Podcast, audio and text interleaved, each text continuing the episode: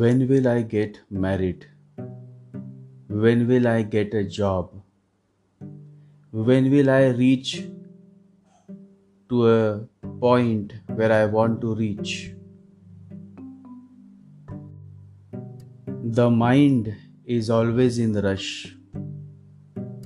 And so, every time the person wants everything to happen as soon as possible. The mind wants everything right now.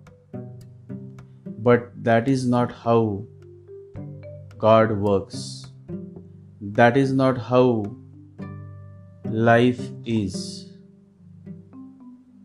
And there is a beautiful story that I am going to share with you all the story of Buddha and Ananda. Like many of us, Ananda, Buddha's disciple, was also a prisoner of his mind, and the mind is highly demanding. The mind is restless. Ananda was also restless. From last 4 hours he had been walking through the forest and small villages and yet the town that they were headed for seemed too far. Buddha was walking swiftly and Ananda was following the master. It was getting hot with the blazing summer sun. Unable to control himself, on their way, Ananda asked an old farmer, How far is the town? How long is it going to take? And the old farmer said, Not very far. Don't be worried. It is just two miles at the most, and you will reach. Buddha smiled. The old farmer smiled. Ananda could not understand what is going on? Two miles had passed, there was no town yet, and they were more tired. An old woman was collecting wood, and Ananda asked her, How far is the town? How long is it going to take? And she said, Not more than two miles.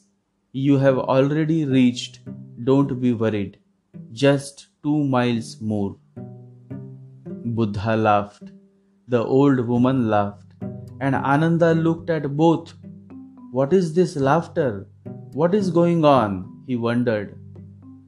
And after two miles, still there was no town. On the way, he asked one more person, and again the same question and the same answer just two miles more and yet the town was nowhere to be seen. Finally, Ananda dropped his bag and said, I am not going to move anymore. I am so tired, and it seems we are never going to cross these two miles. Three times we believed, but one question arises in my mind continuously Living with Buddha for 40 years, he had learned how to live with such a man, not to ask him unnecessary questions. But still, he said, Now, if it is unnecessary or necessary, I don't care. One thing you have to tell me why were you laughing when that old man said, Two miles, just two miles, you have not to go more than that. And again you laughed with that old woman, and she also smiled.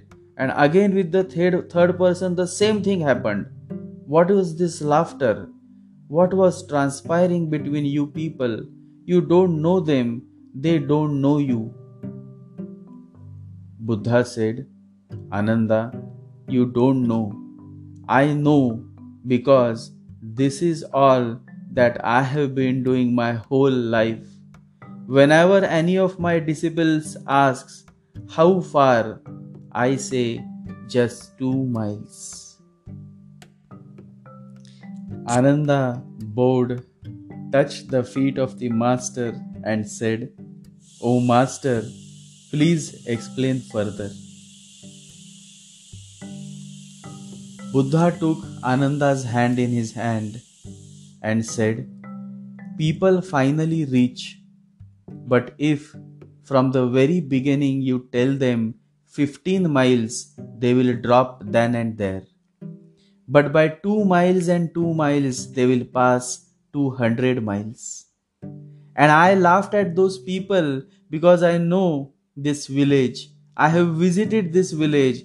I know that the town is not 2 miles away from this village. It is more than 20 miles. But I kept quiet because you were so eager to know how far it was. I knew that we were not going to make it. But what was the harm? You could ask them, and these people are compassionate people. They were not lying, they were simply encouraging you. The first old man pushed you two miles, the second old woman pushed you two miles, the third man also pushed you two miles. You just needed a few more people and you would reach the town. And now you have dropped your bag. It is okay. We can stay here under this big tree. Tomorrow we can again start our journey. And remember, the town is just two miles away.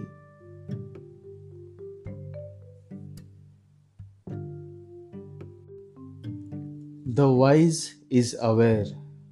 The wise is perfectly aware that the inquirer is not the self but the mind. And the mind can't stand the truth, it can't stand. The mind will fall into depression, and since the inquirer is still ruled by the mind, he or she too will fall into depression. The wise is compassionate. The wise knows how to deal with the mind of others because he himself has dealt with the mind of his. Only that person can deal with the darkness of other person who has dealt with his own darkness. The wise, the enlightened masters have dealt with their darkness. They have risen above their mind they have attained self realization and so they are perfectly aware of how to deal with the mind of others. And that is what the buddha says to ananda. This is all that i have been doing my whole life. Whenever any of my disciples ask how far? I say just two miles. How beautiful is this and how deeply insightful. When you become impatient, remember it is not you, it is your mind. Silence your mind, remind yourself not much, just two miles. And you will be surprised that by walking every two miles you have come so far. You have been able to stand the storm of your life, the difficult times of your life, the challenging times of your life by simply believing that the journey of waiting is not much long but just two miles. And one day the destination is met. Your dreams are fulfilled, your prayers are answered. It all starts with two miles. Next time your mind becomes impatient, remember to remind your mind that it is not going to take much longer but just two miles. Happiness comes through taming the mind. Without taming the mind, there is no way to be happy. The highest nobility lies in taming your mind. You have to take control of your mind. And that is possible when you realize that you are not the mind. Always remember, you are not the mind. You are just the driver of the mind. So it is you who should drive your mind. It is not the mind who should drive you. You see, the mind is the world, and no mind is freedom from the world. It is your mind that creates your world. Your mind is your world. Bhagwan Raman Maharshi says, Just as a spider emits the thread of a web from within and withdraws it again into itself, in the same way, the mind projects the world from within itself and later reabsorbs it into itself. How beautiful is this and how deep.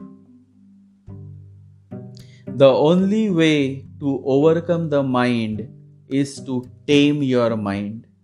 The mind is a beautiful servant. Mind can become an asset if the mind becomes your slave. But the same mind, if becomes your master, then you end up inviting many miseries in your life. You are not getting a job, you are unable to find a marriage partner, you are unable to find success if the mind is ruling you. You will end up with many disappointments and disturbances. If you are ruling over your mind, if you have tamed your mind, then no matter how difficult the journey of your life is, you always find yourself at peace. There is no one and nothing that can ever disturb you. You remain unmoved, undisturbed, and untouched by any difficulties or hurdles. And it is this calmness that enables you to deal with every situation in a more effective way than otherwise. Calmness is the cradle of power, and this power comes to you when you become the master of your mind. Your mind is your instrument. Learn to be its master and not its slave. The sooner you master your mind, the sooner you master yourself. When you become the master of your mind, you become the master of everything. Tantra or Tantric is nothing but the art to master your mind. Master your mind and recreate your reality. Self discipline begins with the mastery of your thoughts. Control what you think and then you can control what you do. But this controlling of thoughts should not be mechanical, rather, it should be spiritual. And that is only possible when you meditate. When you are searching for a job, when you are searching for a partner, when you are searching for a house, when you are searching for your lost beloved ones, when you are waiting for promotion, you are always found engrossed with one nagging question How long is it going to take? The mind is always in a rush. The mind is unable to wait for long. The more is the wait, the more comes the depression. But the question is who is getting depressed? Yourself or the mind? It is the mind. The mind is always in control, it controls you, and so whatever the mind goes through, you also grow through. Basically, you are not the mind, you are beyond mind. You are that which is yet to be discovered, yet to be realized.